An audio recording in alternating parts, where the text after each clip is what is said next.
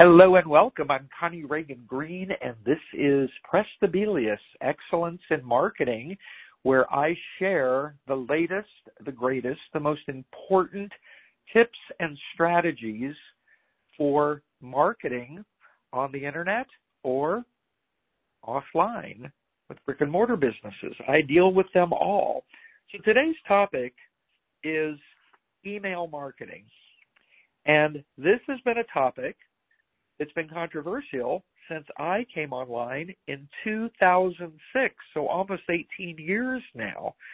I think of email marketing as the very best strategy for you to reach your target audience and connect with the people, build relationships, and finally grow your business by serving the people that are on your email list.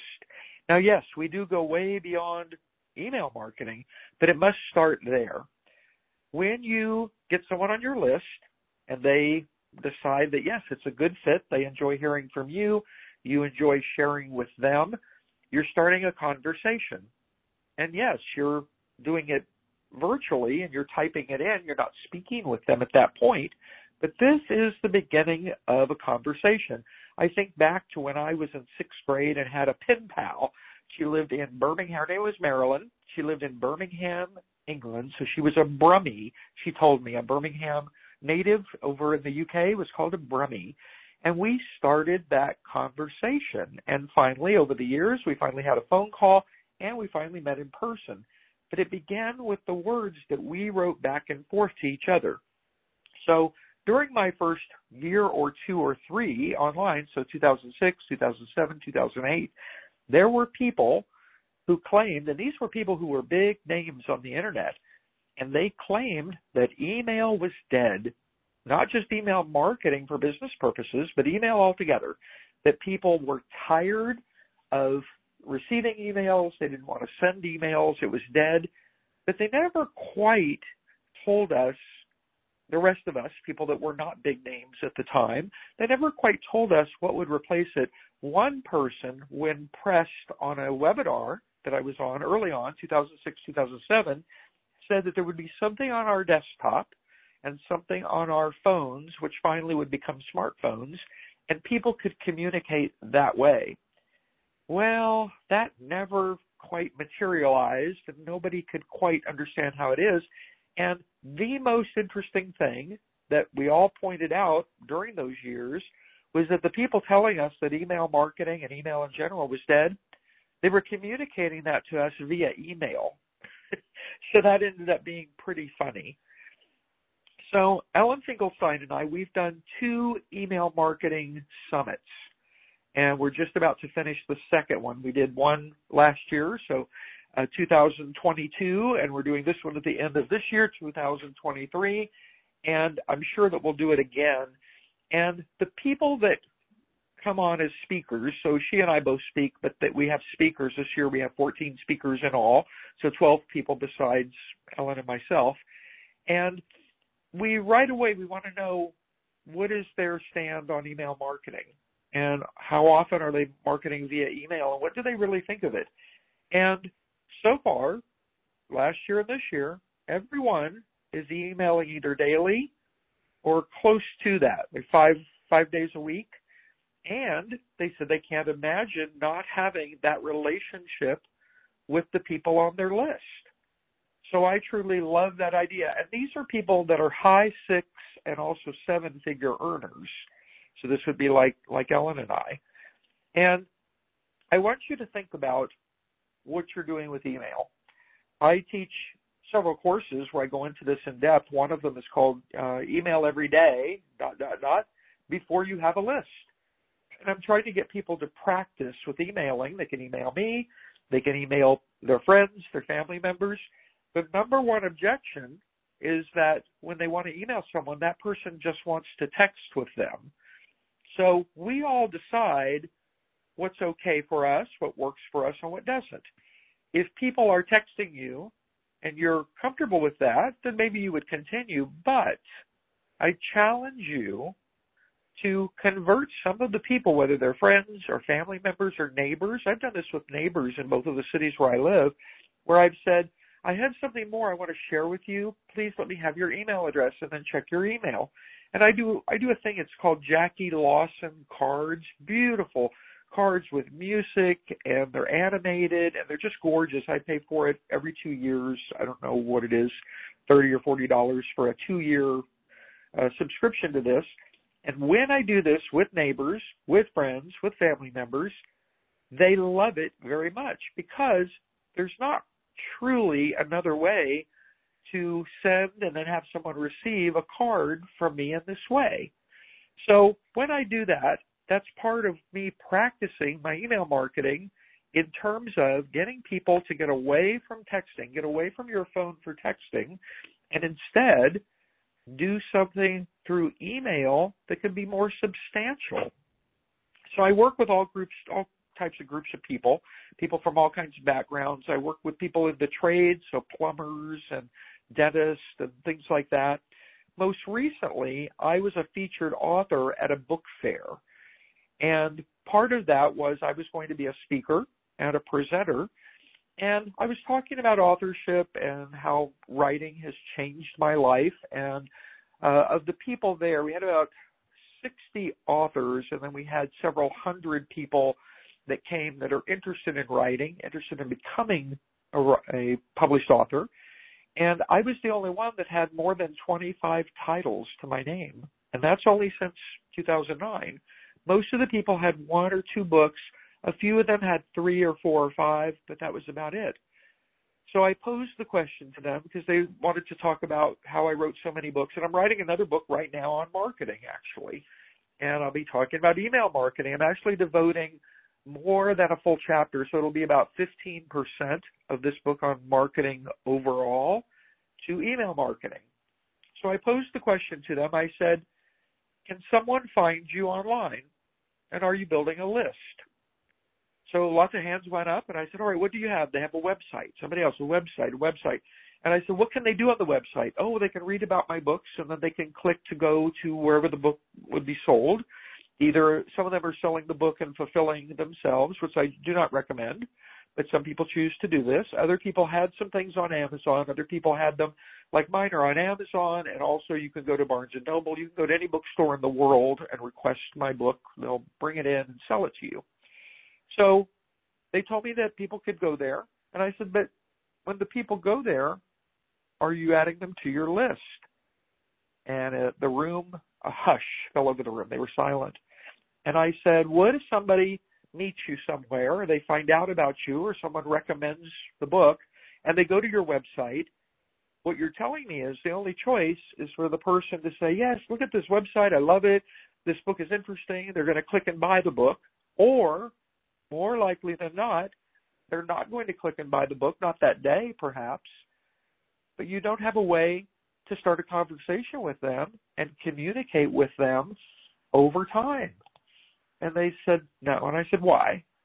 And they said, well, we're not sure that's a good idea. We don't want to bother people. And, you know, if you say that you don't want to bother someone, that's a reflection on you, not on the person. When people work with me in my various courses I teach and my mentor programs, I have two of them. Uh, I always say, no, I want to hear from you every day. If you have something to talk to me about every day, email me every day. This is my life. This is my business. I love hearing from you. And when they say they don't want to bother me, I always say, why would anything that you are communicating to someone that you want to connect with or someone you're already connected with through a program or something, why would that be bothering them? They have to think about that. And finally, they put that aside because that's almost like a child that's been told no by an adult too many times. You know, I'm, I'm busy now. Don't bother me now.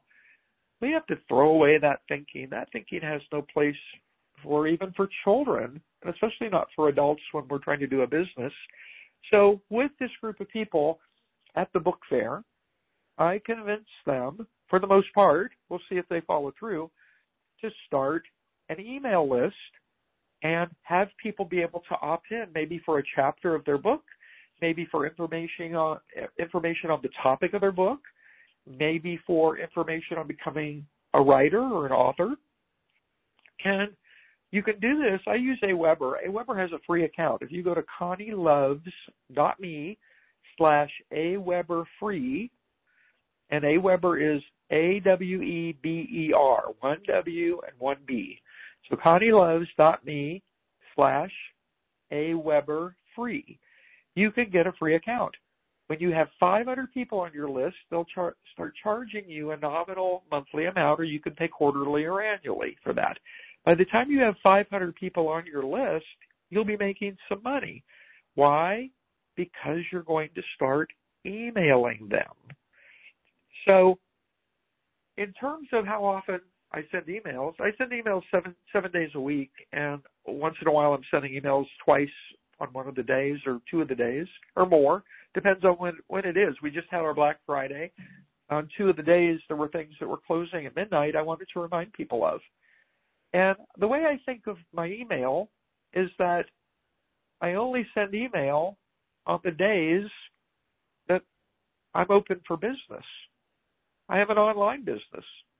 So that means I can send email any day and I'm telling them about something that's available right now. So I want you to truly rethink your feelings about email. I want you to practice emailing me. I'm Connie Greenhouse at yahoo.com. Tell me that you're listening to the podcast. Tell me that you've subscribed to the podcast. Tell me that even though this is episode 118, you've been with me since before this podcast. I had two previous podcasts. I've been podcasting since 2011, 2012, so quite quite a ways back. Let's start a conversation. Ask me your questions, your most compelling questions. What is it you're working on right now? How could I help you to do something more or something different? How could I share a strategy with you that you would say, aha, that's what I've been looking for? I would love to do that. So email marketing has never been more alive than it is right now, the end of 2023. We're headed into 2024 in the next three and a half weeks. And I want to see you truly build a business that you can not only be proud of, but one that is very profitable and very satisfying. And I've talked about speaking, being a public speaker today. I, I do that very regularly. I do it in person. I do it virtually. I do it kind of at the drop of a hat. If someone says, maybe I'm at a Rotary meeting, I'm a Rotarian, maybe someone says, does anybody have something to say about, you know, our event that's coming up in, in two weeks? And I would say, well, yes. And they let me go to the podium and take the microphone and I practice my public speaking. I share the information with them, the who, what, when, where, why, and details, and why we all should be participating in it. There's so many ways that you can do that. Maybe you'll write to me and give me your perspective and your views on emailing. And yes, we all get so many emails every day, but staying on someone's list is a choice, right? We have the Can Spam Act, which says when someone sends you a commercial email, you need to be able to scroll to the bottom and unsubscribe quickly and easily just with one click sometimes they ask you sometimes they ask you why. I recently unsubscribed from the list of someone that I'm working with in one of my mentor programs and I was hoping they would give me a reason why or else I would have emailed her separately.